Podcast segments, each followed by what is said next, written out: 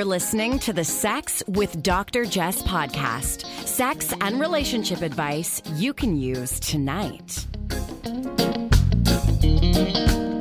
Welcome to the Sex with Dr. Jess podcast. I'm your co host, Brandon Ware, here with my lovely other half, Dr. Jess.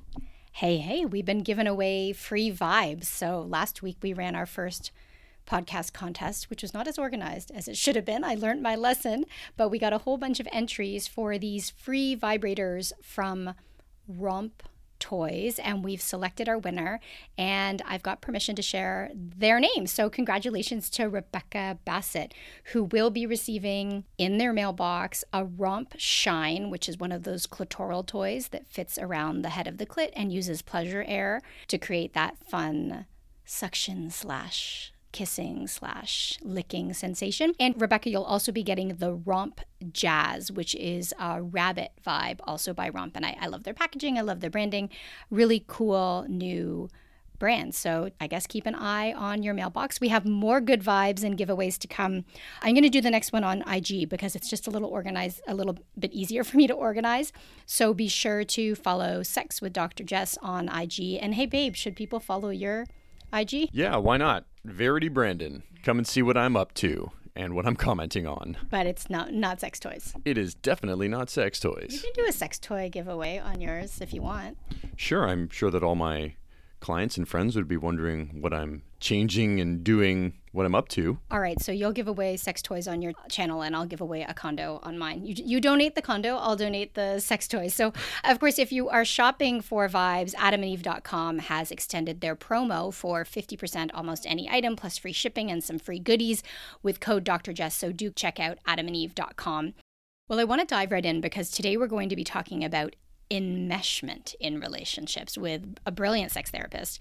And I think you and I personally need to chat about this because so much has changed since we've been spending every day, not every waking hour, but every day and every night together over the course of the last 15 months. So let's talk about it. Without further ado, joining us now is Dr. Lex. Dr. Lex is a phenomenal sex therapist, educator, and media consultant, the couples clinician, hashtag, runs the Institute for Sexuality and Intimacy, LLC, and is an Amazon best-selling author. She's the coolest nerd you'll ever meet, and she's passionate about helping clients build, maintain, and perpetuate true intimacy with shame-free sex ed. She's also a licensed marriage and family therapist whose mission is to deliver sex-positive, comprehensive, gender-expansive, adipositive, culturally diverse, queer and trans inclusive, medically accurate, shame-free sex education. I love that mouthful. Welcome, Dr. Lex. Oh, thank you for having me. I love being here. Wow, that is uh, quite the introduction.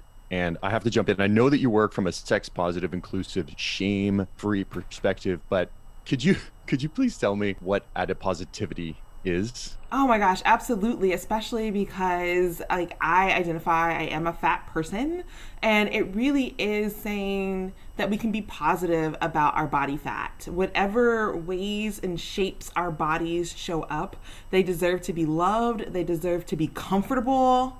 You want to be able to wear whatever you want to be able to wear and it doesn't matter the size of that body. You don't have to be shamed or feel bad or be unwanted because of the shape and size of that body. I uh, I saw on your Instagram feed that you were just talking about that the other day, and I thought it was great. It was like it's wherever you are, it's warm, it's hot. Get out, wear what you want, feel good, and just go with it. It's like, you know, just enjoy it. I'm super flattered to look at my Instagram. And because I, forget I'm talking to people sometimes, I'm like, I'm putting this up for me. But also, as a fat person, I'm thinking of pregnant people, thinking of people who don't wear shorts. It is 90 plus degrees outside, and they won't wear shorts because they've been shamed for having thicker thighs or cellulite or varicose veins or whatever, or cankles, right? Whatever it is. And so I actually got so many DMs from people saying, Thank you. I was going to wear, you know, jeans with slits in them today to hope that would give me like some cooling off. Or I was going to still wear a jean jacket today because I have to go someplace and my body's not readily accepted or my body looks different. And no, I'm going to put on a tank top. I'm going to put on shorts. I'm much more comfortable. So, absolutely, we have to validate that. Yeah, there's so much profit to be made upon making people hate their bodies right? Always feel we're not good enough. And, you know, working in sex is such an interesting thing because, as you know, if we talk about sex, if we share sex toys, if we promote anything that's for sexual pleasure, we tend to get censored. And so, Mm-hmm. you know, I'm working with the TSC up here in Canada, and we have this show where we're talking about sex toys, and it's really revolutionary, but also a huge challenge because it's difficult to promote or advertise or even post mm. on social media, right? Like I post something and I'm sitting there thinking, when is this going to get taken down? When is it going to report get reported? How does it affect my account, of course, and my metrics, my responsibilities to advertisers and all that stuff? And then, you know, I think about the flip side, which is that we are constantly selling creams and butters and teas and, you know, all these different products that are rooted in not liking ourselves Mm-hmm. versus these sex toys that actually cannot do harm right. Right. unless you take it and you know hit yourself with it or something it's so sad that we can't just you know celebrate our bodies and i appreciate you speaking about fat bodies because you know fat was a bad word in my household growing up like i grew up with you know so much fat shame and I remember certainly, you know, it's partly cultural, but it's partly individual. Like I remember as a kid, I don't know if I've ever said this on the podcast before, because you know there's certain stories that stand out and you tell them all like all the time, and people are Right, like, okay, yeah. yes, yeah, Jess, we heard you. Sorry, folks, but I remember being in Jamaica and putting on shorts, and I think it was my dad turned to my mom and said, "Oh, you can see the fat on Jessica's body once it's summertime." Uh, and the interesting thing was that I was a scrawny little toothpick. So, like to my dad, everything is fat. I'm fat for sure. Like I should be mm. skinnier in his mind. But here's the other thing. I knew how absurd it was. Like I was lucky enough to mm-hmm. know to like like my body and I was a gymnast and I was an athlete. So I, it didn't bother me as much. But even like as a, you know, a 6-year-old kid, I was like, wow, these this person's messed. I'm not messed. and of course I'm going to wear shorts. And of course I had the advantage of being skinny. Of course when you're skinny, you're not mm-hmm. going to perhaps be affected. You're not going to be affected in the same way. Glad you're doing that work. Thanks for defining for that. Oh Us- my gosh. Thank I- you. Thank you for sharing that story. And even the the censoring is so big. So around fatness and censoring, did you know fat bodies who have on the same outfits as thinner bodies actually get censored on Instagram for pornography because they're showing too much skin, even if the exact same parts are covered. That does not surprise me.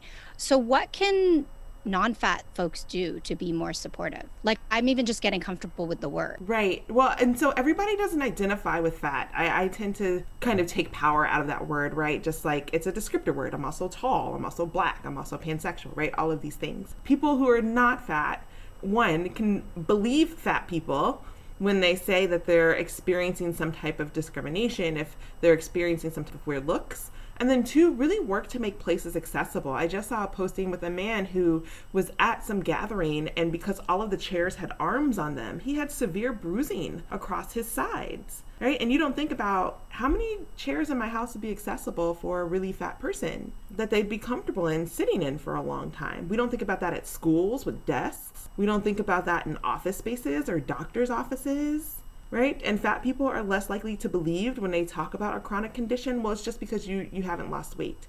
Fat women are more likely to be convicted guilty by a jury because people don't believe them. And then we have to stop equating fat with ugly. I tell people I'm fat all the time, and people are like, "Oh, you're beautiful," and I'm like, "I never said I was ugly." You're like, I'm beautiful. right. I'm, I'm, re- and I'm now that I've grown past that awkward stage of like kid stuff because people give me the ugly duckling syndrome. I'm like, no, I'm really pretty now. I haven't always been pretty my whole life. This is why I still fight and throw hands. But like, I'm really pretty now. So I've had to learn that, you know, with my fatness and fatness or non-fatness like i'm still pretty and so fat people can still be beautiful fat people can still wear crop tops and high heels and fat people don't necessarily have bad health and that assumption and that argument is what gets put in the dms and comment sections well i'm worried about your health do you know their resting heart rate no are you their medical doctor no you don't know anything about this person's body medical health care and history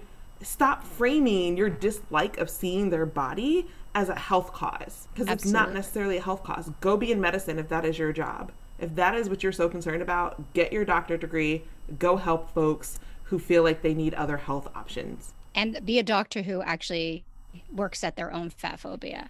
Right. Because I mean, what I hear is that you know you go in for like an ankle issue because you hurt your ankle, maybe playing a sport or doing whatever you're doing, and then my mm-hmm. friends are they're saying like, well, you need to lose weight. Can we mm-hmm. attend to my ankle right now? Mm-hmm. Exactly. So- I- and I, I had that with pregnancy. Like I was a fat person who got pregnant and I had relatively healthy pregnancies. And I was like, hey, I had a really big baby the first time. I'm pregnant again. Can we do this other test to check size of baby? Because I did not follow medical advice and I had kids very close together and I have very large kids. So they were a little bit worried that my uterus could rupture if I was having a very large baby and I tried to push that baby out. And she said, well, you're a big girl, Lex. You know, you're going to measure bigger. And I was like, yes, I am a big girl. And tell me how the medical literature says my size is to be treated differently than somebody who is thin based on this measurement. And my doctor couldn't do it. So we've had to ask, like, fat people, I say, make sure you ask them to document when they don't want to give you a test or a treatment in your chart. Ask them for that, right? and say like hey put it in my chart please that you would not treat this issue or that you would not go for this issue and the medical reason is because of obesity and obesity is just another word to describe fat folks it's not a horrible word it's a descriptive word that helps describe things that you might need but it does trigger the phobia in folks so absolutely absolutely medical doctors. And some medical doctors are less likely to treat fat people because they don't believe they'll go for fat they'll take medical advice. I remember being a, a kid and going to my doctor, and I don't know that I've ever shared this with you, Jess, but I think I would have been 10 or 11 years old, and I went to my family doctor. I was there on my own; my parents weren't with me, and the doctor put me on the scale, and the first thing he said was, "You need to be careful about your weight." And you know, it was just it was this phobia, and I guess going to what you're saying, it was like you, you know, this is going to be the the cause of issues in the future if you're not careful right? So even just thinking back to you know being a kid it was like this immediate like veer away from this. It's like make sure you're you're watching what hmm. you eat. Make sure you're you're exercising and not necessarily paying attention to maybe what the issue was as to why I was there. So it's so interesting for hmm. me to hear all of these things that you're talking about and and also advocating for yourself when you're seeing your doctor seeing a physician and and being the proponent right? Like saying hey please document like that that would be hard for me. It'd be hard for mm-hmm. me to feel comfortable already being uncomfortable perhaps and saying can you please put that in my chart too? That you don't want to do this because then how do people interact with you from there? Like are you being difficult or are is mm-hmm. there something else that kind of snowballs from that as well? Oh, so absolutely. really interesting to I'm hear so sorry you went through that. Oh, me and your doctor would have a whole come to Jesus. me and my kids' doctors have whole come. I'm like, so we need to have a come to Jesus, which you will not do. Uh, both my kids are top of the growth chart, so 99th percent. They just write larger than like 97 percent, and they do their BMIs, and I'm like, whatever. It's supposed to be a metric used for communities, not individuals, but okay. And my six when my baby was six weeks, my doctor said I should cut down on her feeding because she was so large. And my, my child was solely nursed. And I said, pause. Did you just tell me put my baby on a diet? like you said, cut down on a six week, six week old food source. What sense does that make? Because at six weeks, you're not you're not already able to be a glutton, right? You're not be like, let me eat myself so much that I just want more because it tastes good. Like you don't you don't have that ability at six weeks. And I said, so we will never have this conversation like this ever again. And you will not discuss weight with my children if you want to continue to be their pediatrician. Like you tell me, you do not talk to them about their body size, you do not talk to them about their body weight, and you will like either send me an email or we will have a follow-up phone call because I'm not I'm not here for it, especially because I'm raising little black body kids, right, who are measured against white metric standards. I'm not doing it with y'all. And I was like, you make a decision. And so now, you know, my kids call um, their pediatrician Doc McStuffin's grandpa.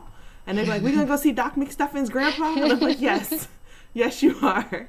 Right. But we cut that very early. And I am that difficult parent. I'm like, yep, we're going to be difficult today because I need you all to do differently and do better. So we don't raise kids who feel so horrible about their bodies that they starve themselves. People starve babies. Oh, and you're an advocate. You're not being difficult. You're literally advocating, which is labor on your part. So here you are just trying to take your kid to the doctor and you're having to be an advocate or an activist. Mm-hmm. You're having to educate them, which is just more labor on you as a black woman, as a fat person, saying here's here's the work you can do for the rest of us. So that mm-hmm. sorry, that sounds like it sucks and it I'm sounds carrying around an invoice. Right? Like hand people invoices. Like, here you go. right? I'm not paying you, doctor.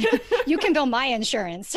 I mean, you actually are licensed. I do want to talk, move on to enmeshment, but But before we do, because I know there are there are many therapists listening, and so you're you're talking about working from an adipositive perspective. What can mm-hmm. therapists do? Where can they start? Is there a resource? Are there courses? Is there a place to go where they can compensate people to gain this knowledge because this is really just scratching the surface this brief conversation here. oh here. right and it is just the source so uh, as therapists we always got to do our internal work first right so what is the yucks that you hold about your own body is it your fupa your fat upper portion like area is it going to be around your arms paying attention to how you're judging people and their bodies when they come in right? And not the just, well, you just need to eat healthier and change your calories and, you know, just feel good about yourself. That, I don't know if it's toxic positivity, but solely positivity it isn't going to work because we're not seeing that there are systems in place, right, that contribute to this person's fatness and bodies and we have to work on disrupting those systems as well as building confidence. I don't know if you all know this is why i didn't go into reconstructive surgery right? I, I wanted to be a reconstructive surgeon back in the day. This is why i have a degree in physics and pre-med and a minor in math. And i was like ooh i cannot change people to conform to society standards of beauty that tell people like me who might tell people like you dr jess that you're not attractive right because our noses are wider or because of our eyelids or whatever it is. I'm like, what's wrong with your nose? It looks like a strong family nose. Can you breathe? And that would be me. And I'm like, hmm, I might need to work on people inside out instead of outside in. So that's really what we're doing inside out and then practicing gratitude every day. So maybe you don't feel the sexiest in your fat body. Okay, fair.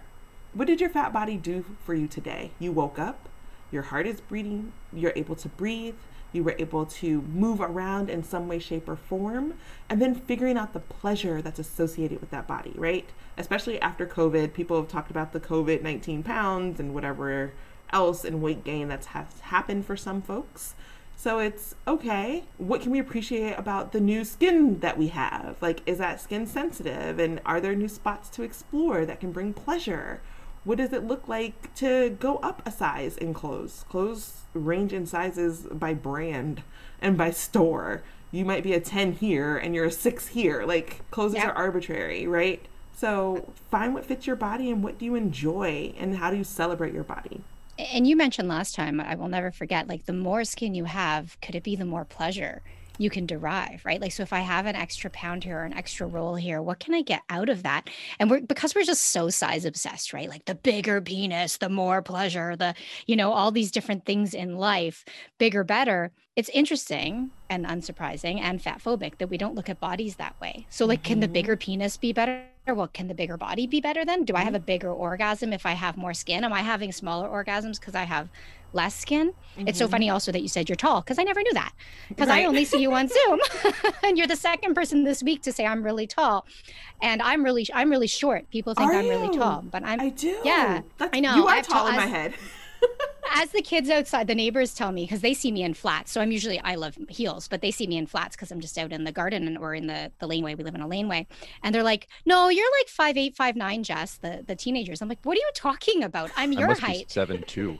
No, it's my no, it's my tall energy. They're like, "You." just the kids are like, "You have tall energy." I'm like, I also have very good posture. I'm extremely erect because of my piano when I was a kid. But enough about me. Let's get to your expertise that you have around another topic. Thank you so much for talking about adipositivity. I learned a lot there. But I want to talk about enmeshment because mm-hmm. on your Instagram, you posted about couples becoming enmeshed. So, what is enmeshment? Walk us through it, please. So, big, fun therapeutic word. The, I guess, more mainstream word would probably be look like codependence, right? Which is also been a word that's been poo pooed. It's like, don't be codependent. But enmeshment means you have really porous and super flexible boundaries with someone right? And typically a lover, you can also be enmeshed with your families, you can be enmeshed with your friends or community, but it really is basically kind of not having boundaries. You don't know where one person begins and the other person ends. And we've seen those lovers, right? They have joint Facebook accounts or joint Instagram accounts, and you're like, do they oh. share email addresses? Right. Hang on yes. though, except swingers. That's a different thing. do you ever notice that? Yeah. Like that's a different thing. Definitely on FetLife. Yeah, on FetLife, I always see like the couple. I'm like, oh, okay, good to know. Uh, yeah, that's a different thing, or a different grade. What about when we start to look alike? Oh, right? Always. So the the fun wives' tale about that is because you feed each other. They say whoever feeds you, you start to look alike. Oh, Brandon, because we know you're not feeding me. I'm Yeah, I was just constantly gonna feeding say, you. yeah. There's no I'm chance good. of you ever looking like me. Oh, no, Our, our eating. I mean, we eat, eat at the same time, but I, I am always following suit. It's kind of like whatever you want to order, I'm down, or whatever you want to eat. But what you said about So- en- enmeshment, though, I immediately gravitated towards. y- You said flexibility or the blurring of boundaries, and I don't want to cut you off from what what you were continuing to say, but but immediately I'm thinking about my own, you know, me personally, and Mhm. how in this relationship, I feel like I'm very flexible and I'm very easygoing. And there are certainly things that I don't want to deviate from. Like I have my hard, you know, at, at least boundaries, but they seem to be very few, uh, or at least I think they're very few. So am I falling into this enmeshment category? Like, is this something that I'm a part of? I'm curious. Please continue. So let's let's do a little bit of a testing here, Brandon. I promise Sure. you can't fail. So enmeshment also means that your emotions get blurred, right? And tell me if you've ever had this instance. Uh oh, So your lover gets really mad at something, right? Feels Mm-hmm. betrayed, is super pissed. And then you get pissed off, right? You're like, yeah, that is messed up. Like, I can't believe that happened. What the F, right? yeah. Feels like, how come you're more mad than me? Uh, so I would be more upset than Jess is about that particular issue. Is that what you're saying? Yes, that. Um, okay. Okay. Am I am I am I giving you an answer right now, or am I waiting until all the questions have been? Well, I want you to think about that, right? Because if a Okay. situation comes up, but also in your relationship, if being an individual feels like a high cost behavior, right? So you can't go do your own thing without potential punishment, um, emotional distance, uh, having different belief systems, those types of things. Your lover is going to be like, What are you doing? Or you feel really uncomfortable with your lover doing that. Be like, I'm looking at you real strange right now because game recognized game and I don't know you. right? Um. So thinking about the second question, no, I do not feel, I do not feel stifled. I feel like I'm encouraged to be my own person. And I'm- just get feel- out. Just get out of here. Yeah, no, I'm for like, real, go. right? She's like, "Go, would you please leave already and go hang out with your friends or do something?" No, but I absolutely am encouraged to do my own thing, to be independent, and, and I hope that Jess feels the same way. I don't want to put words in her mouth, but I certainly feel very. I want to be supportive of what Yeah. she's doing. But going back to the um to the I guess the first point about getting upset, like I definitely if if Jess feels that she's been you know, if somebody angers her, I definitely when I listen, oftentimes I agree. I'm I'm like, yeah, no, I logically I'm I would agree. I'm I'm angry about that too. Angrier, usually. I could see Jess maybe questioning whether For or not sure, you're I'm angrier, but you're just you get more angry.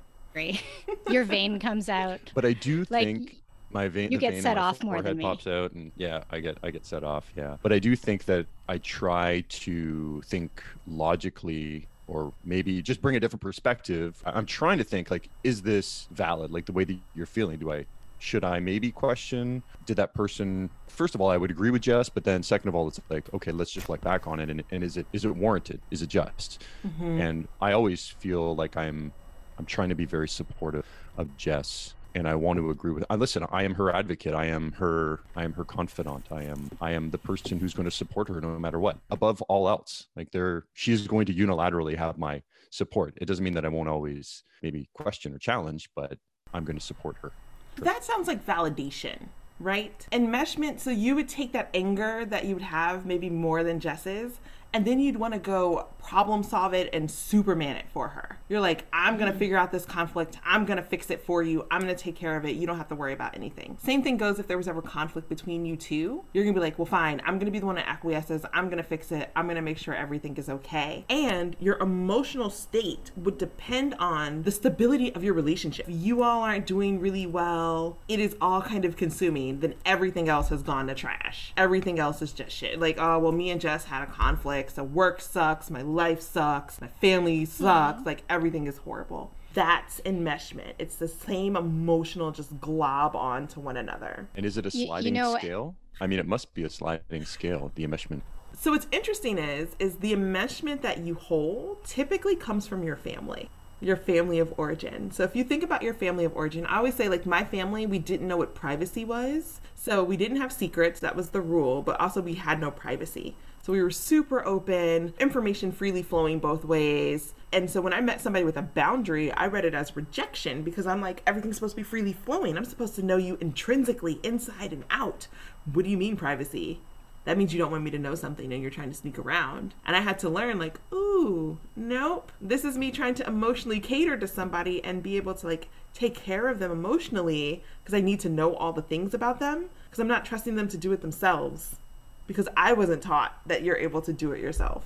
So you carry it family of origin. That makes sense. And I think it's an interesting word as opposed to codependence, because codependence is, I feel like, this label that people slap on other people and kind of diagnose from the sidelines from their armchair. What you're asking, Brandon, about sliding scale, it's, I mean, it makes sense to me that there's some sort of a continuum where it's like, oh, okay, I feel a little bit of that. And it's okay to feel some of this, hmm. maybe, but when does it become problematic, right? Differentiating between feeling for your partner and perhaps taking on some of the, those feelings versus you using those feelings to kind of outdo them to take control of the situation. One exercise that I often do with couples, and you know, Brandon and I have had these conversations ourselves, is when I feel blank, I want you to blank and I don't want you to blank. Mm-hmm. So when I feel angry about work, I want you to, what I would say is shut up and listen.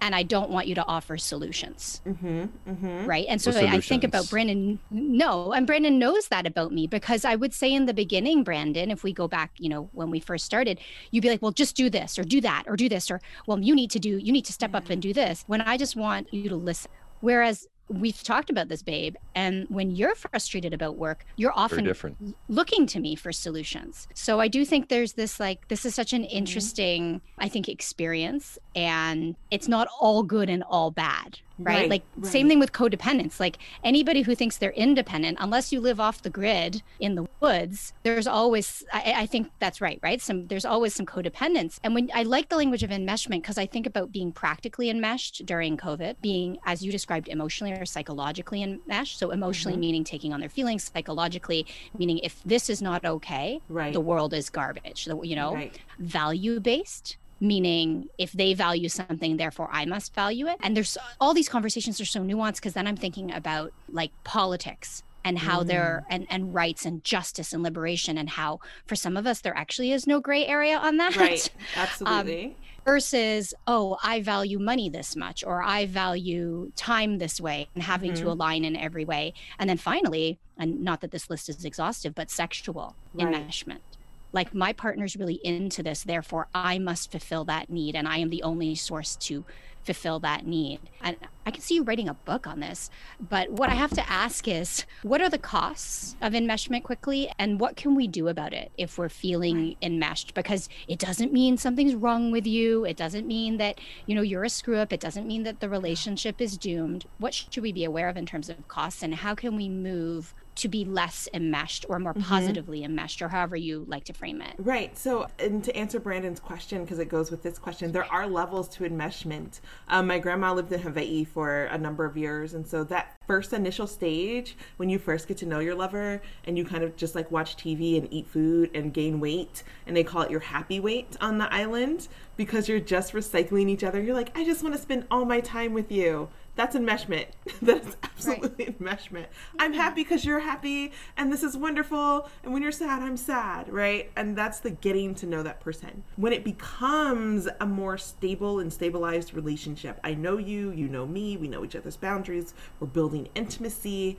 We want that to start to be like, oh, we are two separate people, right? So that the big word is differentiation or individuation, right? So you are an individual person and we like you to be able to stay close to one another, whatever closeness feels safe for you all. Some people feel close at one step apart.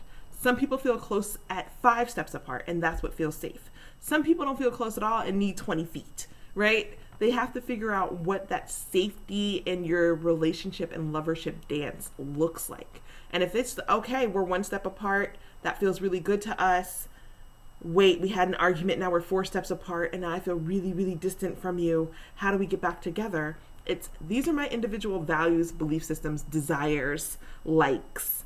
What are your individual values, likes? And then we try and accommodate. So that compromise is accommodation. So it's not one person acquiescing to make the other person happy and self sacrificing to be good. I'm going to self sacrifice my own belief system to be a good wife. I'm going to self sacrifice my own job to be a good husband. Like, no, it leads to resentment and bitterness, and nobody wants that. What you do is say, How can I accommodate you? I'm willing to bend this much. Can you meet me? And what are you willing to bend on? Because that conflict is opportunity. And so is that enmeshment of saying, like, well, my lover just left me to go play volleyball. Great for them. They really enjoy the game. Like, what can you do by yourself? Like, have you explored a new porn category? Do you just want to watch a show by yourself? What do you get to do on your own? And enjoying that time. I- so we're looking for individuation. I like those examples. One plays volleyball, the other explores a new porn category. Which one do you want, babe? Volleyball or new porn? Kind of depends on the day. Depends how I'm feeling. That's so helpful. Your language is so helpful. I saw another post on your Instagram, and folks should make sure they, they follow along with Dr. Lex. But you said something along the lines of some people see conflict as, I forget, and some people see it as an opportunity. So, what were the- Threat. It's either a threat or an opportunity, right? Oh, I struggle with this. If if I didn't know you, I would beg you to be my therapist on this one because I definitely see conflict as a threat. Uh, in a most in, but it's not in all relationships. I don't see Right. conflict with Brandon as a threat. Threat. No, I definitely no. see it as an opportunity. as an opportunity. but I also really appreciate the language. My mom always hated the word sacrifice. Uh, and she mm-hmm. wasn't so keen on compromise because I think it aligned too much with sacrifice for her. Like it, mm-hmm. it seemed like something that would build to resentment. It seemed like it had to be a loss versus a shared gain or movement. And so you use the words. I heard you say something around flexibility. Mm-hmm. That may And not been the exact word. Accommodate. I've never thought of it that way. Like, what can I do to accommodate? Because it, it's nice to be accommodating, not like a doormat accommodating Right. but that's so helpful. And so, how would you suggest folks start this conversation as we move out of, uh, you know, lockdown, COVID? We're all in different places with different opportunities for movement. Brandon and I are still in lockdown, but I know that you're obviously in a space where you can move around. Uh, and so we have more opportunities to spend time with other people, to take up a new hobby, to uh, spend time apart. How do we start that conversation? Right. So I think one, we reassure our lovers that I value you so much and I value us so much. I have enjoyed or I have struggled, and we are at this place now in surviving COVID that I think it's time for us to like start to bring in new energy, right? And that doesn't necessarily mean that it's a new lover or anything like that. It means I really miss being able to be with my community in these ways. I really miss being able to enjoy whatever it was and then come home and tell you about it. Right. And so you're still bringing that energy back home to that lovership, but it is renewed energy that is not self generated from both of you.